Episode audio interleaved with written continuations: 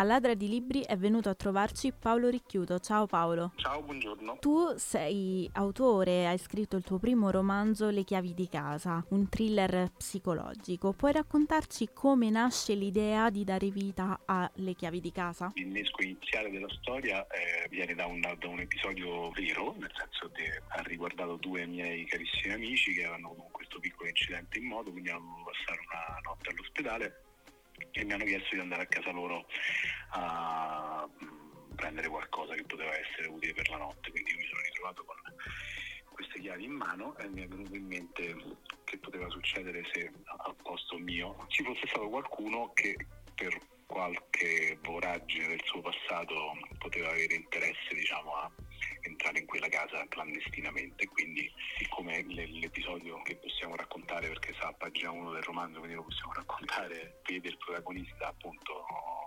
prendere queste chiavi e senza neanche ben sapere perché andare confiatamente a farsene una copia e poi tenersene in tasca nei giorni successivi, l'idea, diciamo, di fondo nasceva da lì. La casa è un po' come se fosse eh, la nostra in- anima, la nostra intimità, la nostra essenza. Beh sì, il protagonista che a un certo punto della storia poi comunque entrerà dentro questa casa vuota alla prima occasione in cui viene a sapere che quella casa sarà libera per un weekend, eh, di fatto, diciamo, entra in una relazione eh, come dire alterata, non soltanto con gli spazi fisici, quindi con gli oggetti, con le cose che peraltro era abituato a vedere, perché il nucleo fondamentale del, del romanzo ruota intorno al fatto che non c'è uno sconosciuto che entra in una casa di sconosciuti. Esatto.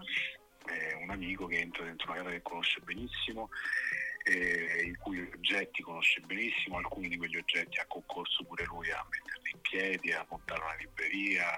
Sono tutti spazi anche suoi, diciamo così, però le, nel momento in cui viene appunto risucchiato da questa specie di, di voragine che lo induce a cercare qualcosa dentro quella casa, comincia sì a misurarsi più con lo spazio eh, eh, non soltanto fisico, diciamo, anche con lo spazio, col privato, diciamo, delle persone che ci abitano. Quello che mi ha colpito molto è la psicologia dei personaggi. È come se noi fossimo catapultati all'interno proprio, non solo le, nella psicologia di Marco, che è uno dei protagonisti, ma anche eh, nella, poi, nella psicologia di Sveva o di Sara ventisette anni dopo.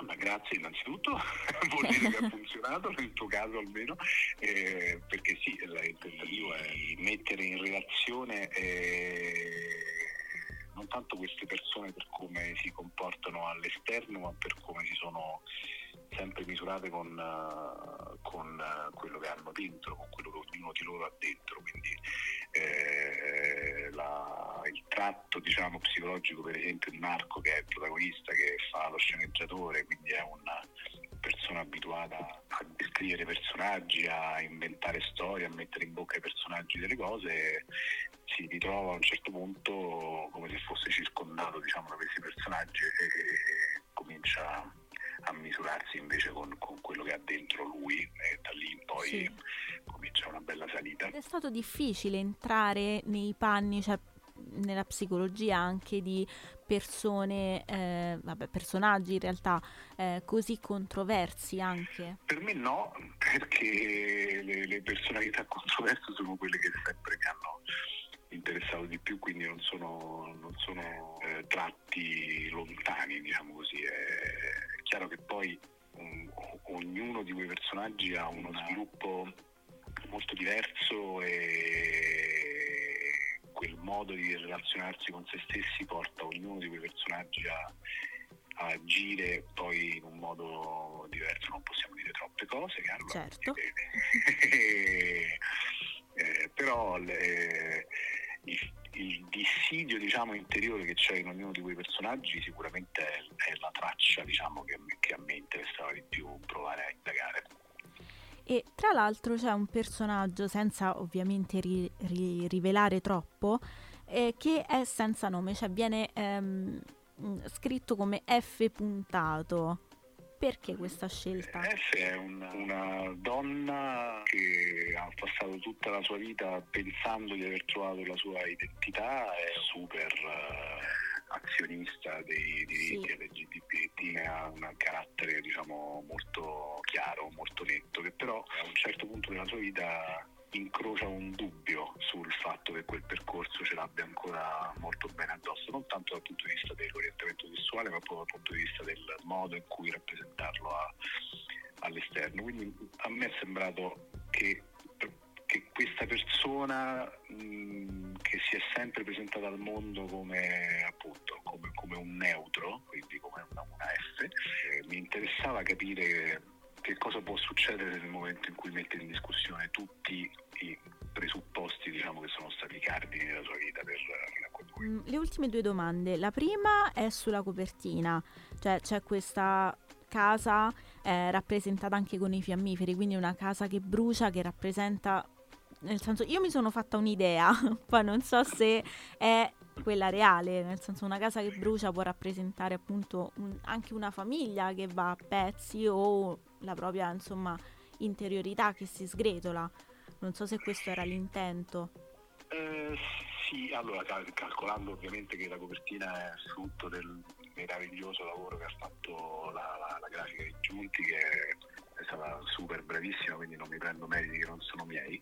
E, non è una casa tanto che brucia, è una casa che è bruciata, nel senso che i, i, i cui eh, le cui fondamenta sono fatte di fiammiferi che sono sì. già sbruciacchiati, e poi in un punto in cui i due tipi di fiammiferi si toccano si riaccende questa fiamma, e per chi avrà la bontà di perdere tempo a leggere il libro capirà che mh, non poteva essere una copertina più vicina a, a, a che cos'è tutto il romanzo, perché quella è una casa distrutta, come dicevi tu, distrutta da un incendio, che apparentemente è riuscita a rimanere in piedi ma che a un certo punto riprende fuoco all'improvviso.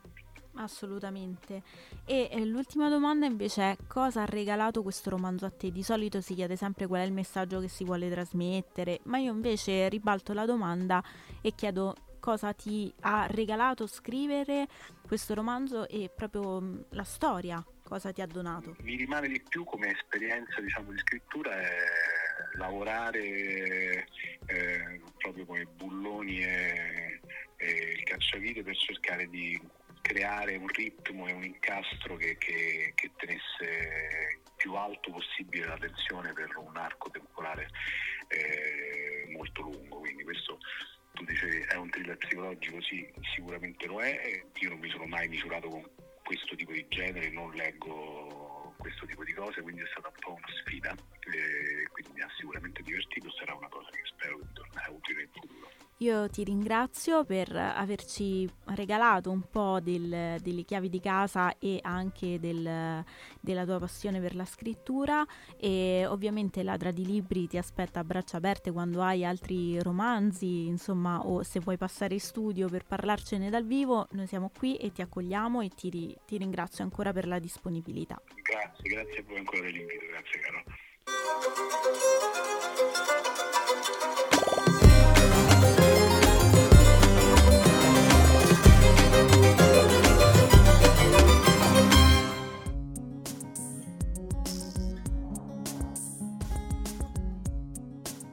A T R Roma Tre Radio.